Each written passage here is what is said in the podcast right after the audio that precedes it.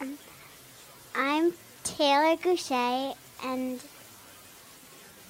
my mom, Sophia Gushée, has been writing a book for six years. Now, all of us are here to celebrate this book being released to the world. I can already tell it's going to make a big change in our lives.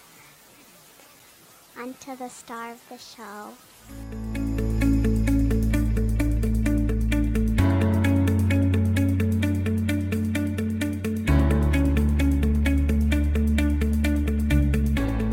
So you think about writing a book, and it's kind of scary, right? Because you're you're you're launching what you wrote into the world with full of critics, and that alone is kind of scary. Then you add on that uh, she did not want to have a publisher involved because she wanted to retain complete control, and then add on a topic which is uh, very controversial, new, um, is going to probably upset some people, definitely upset companies, and probably whole industries.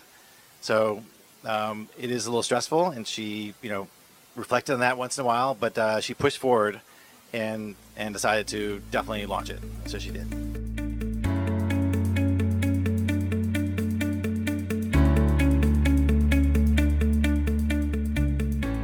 Hello and welcome. I'm Sophia Ruan Gushée, author of the book A to Z of Detoxing, the ultimate guide to reducing our toxic exposures and now host of A to Z of Detoxing, the podcast, where I will be sitting down with everyone from beekeepers to teachers, chefs to doctors, and all of the mothers, fathers, and children in between. Collectively, we'll learn tips and tricks for practical, non toxic living. I look forward to sharing my humbling and never ending discoveries with all of you.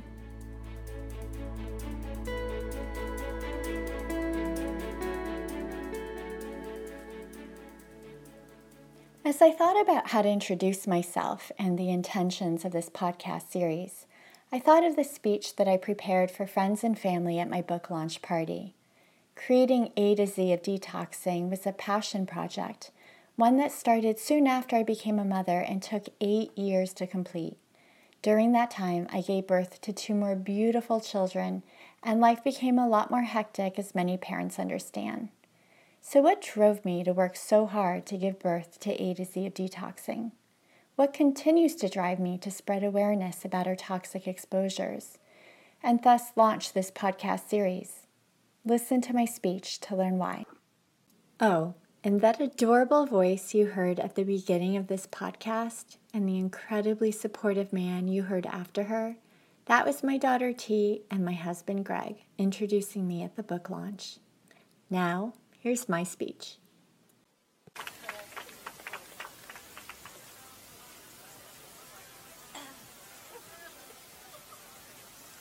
As I was preparing what I was going to say tonight, I realized that never before have I spoken into a microphone.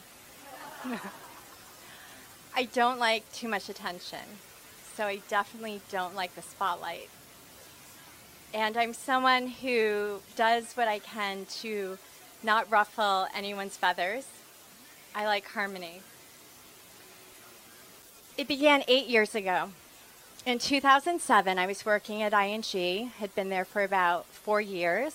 I joined soon after graduating from Columbia Business School to build and run a department that worked to maximize the value of distressed investments for me, that meant part of my job was to assess chaotic situations with imperfect information, identifying facts and trends to identify opportunities to create healthier future trends.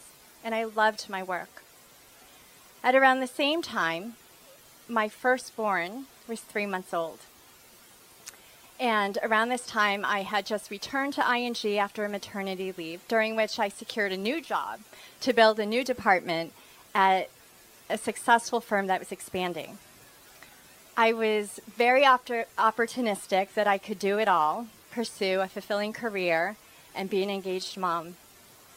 Then one night, there was an experience that began the disruption of this dream. In my book, I refer to it as my first experience. My first experience was was about eight years ago in our New York City apartment. It was around midnight, And my husband, my daughter, our two four month old puppies who are asleep. After a long day at work, I stayed up late to pump breast milk. After pumping and storing and cleaning up, I finally climbed into bed to go through a pile of books on my nightstand about how to care for my baby. Since babies don't come with manuals, this was a nightly routine so that I knew what to feed her, how to feed her, how to keep her safe, and how to get her to sleep.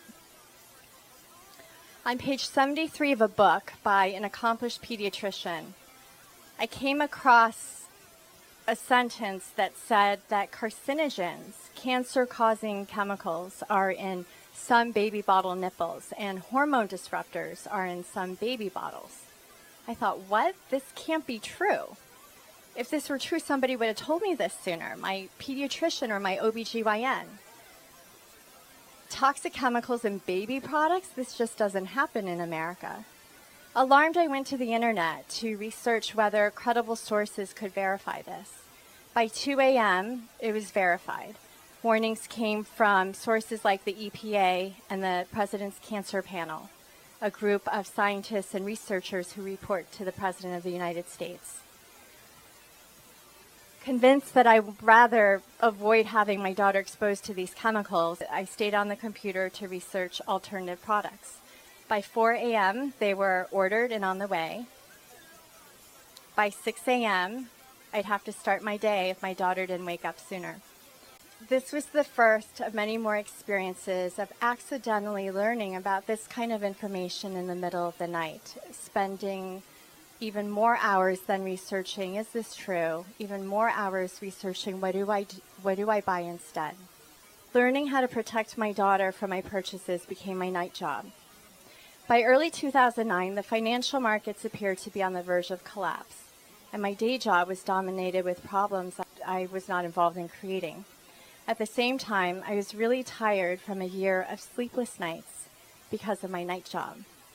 After struggling with how I was spending my time, I resigned from my day job to focus on my night job.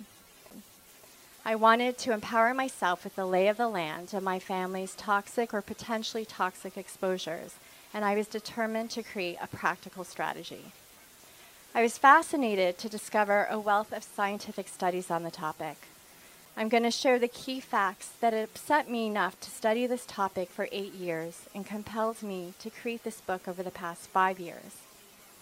First, our chemical production has been explosive. Since World War II, more than 84,000 chemicals have been introduced into American commerce. The EPA has been able to test for safety for only 200 of them and regulate only five. Estimates for how many new chemicals are introduced range from 1,000 to 3,000 each year.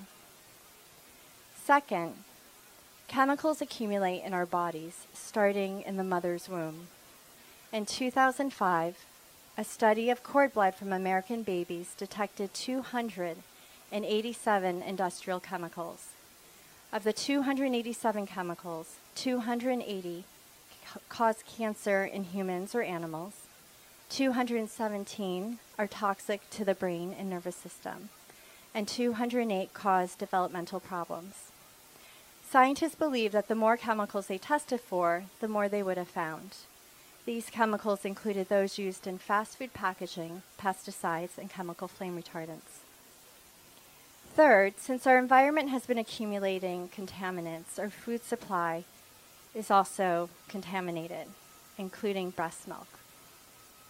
Breast milk, which is partially created from a mother's lifetime fat storage, can have the highest concentrations of certain toxicants.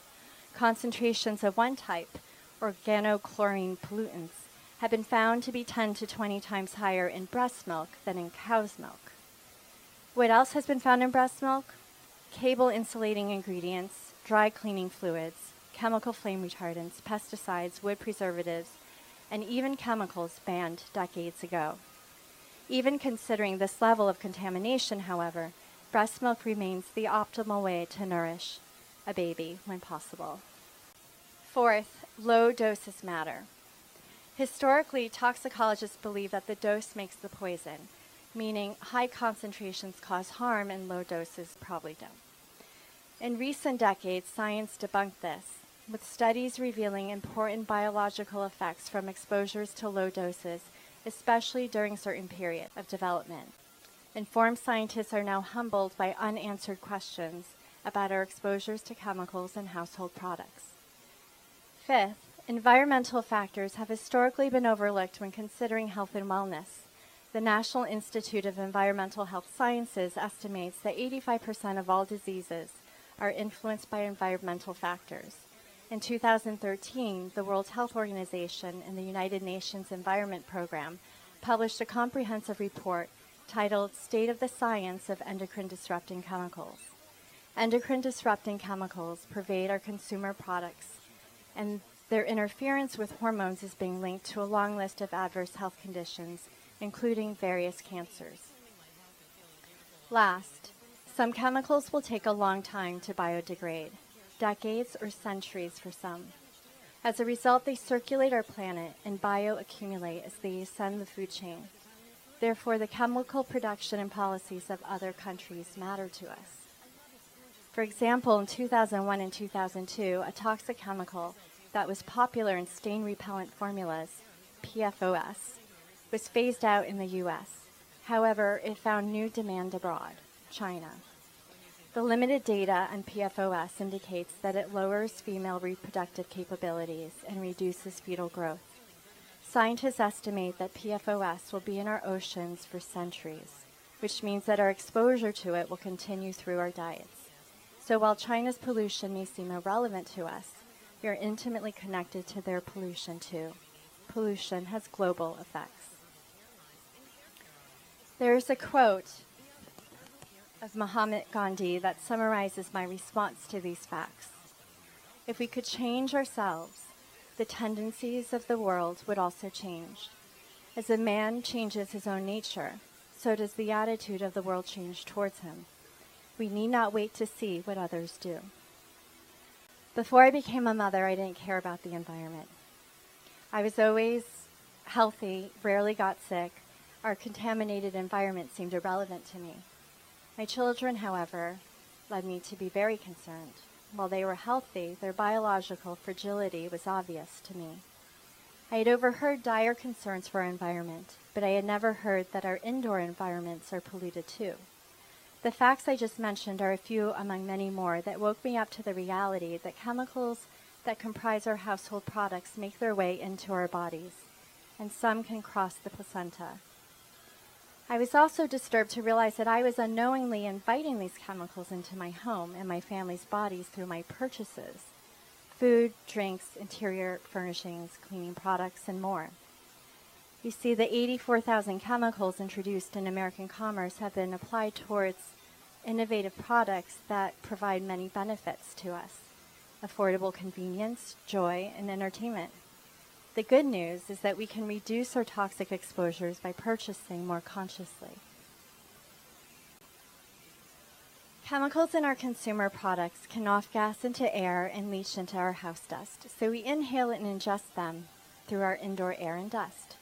In fact, the EPA estimates that indoor air tends to be two to five times more polluted than outdoor air, even in the most industrialized cities. And dozens of pollutants have been detected in dust. These include carcinogens, endocrine disrupting chemicals, and neurotoxins. The good news is that there are simple behaviors that can reduce the pollutants in your indoor environment. Air out your home thoughtfully. Place more importance on fighting the dust. Wash your hands before meals. Wash children's hands more often.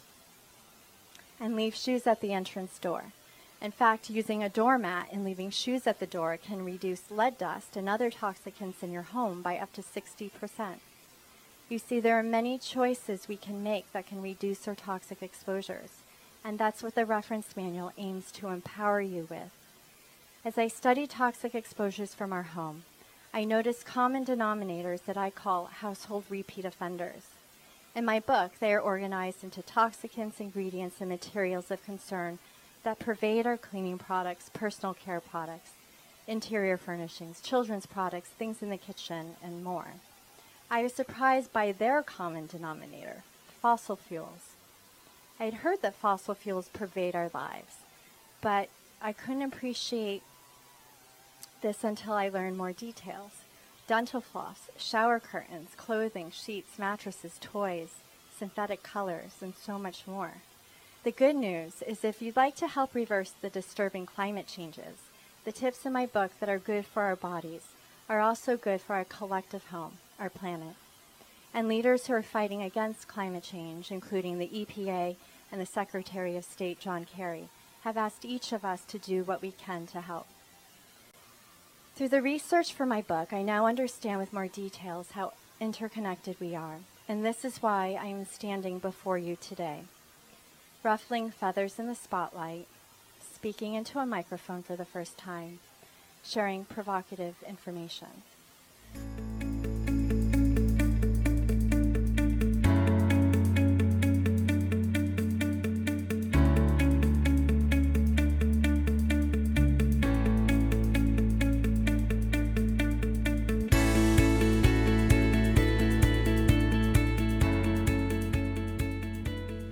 Throughout my eight years of researching my family's toxic exposures and how to reduce them, I've had constant support from friends, babysitters, and family.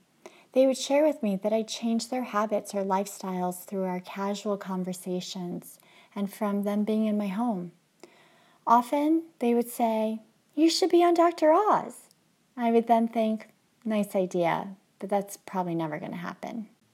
After all, the show is broadcast throughout the US and in 118 countries, has won several Emmy Awards, was launched by Oprah Winfrey, who I adore, and is hosted by Dr. Oz, who I really admire. There's no way that an average person like me, who self published her book, would ever get on such a critically acclaimed platform. Well, my experience is another example of why you should never say never. Three months after my book's release, the Dr. Oz Show expressed interest in exploring a segment with me. By April 2016, just five months after my book's release, my appearance on the Dr. Oz Show aired.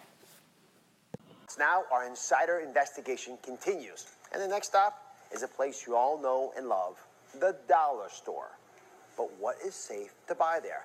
Sophia Ruan Gushée is an insider who knows because she's a toxic exposure specialist. She's researched the dangers that lurk from products like the ones we can find at dollar stores or other retailers. So, what do we need to know? Break it down for us.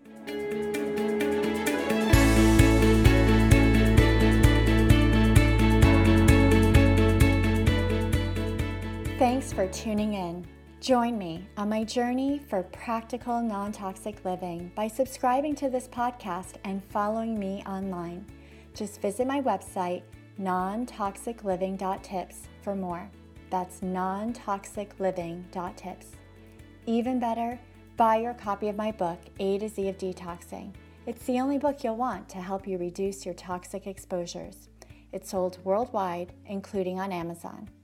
Until next time.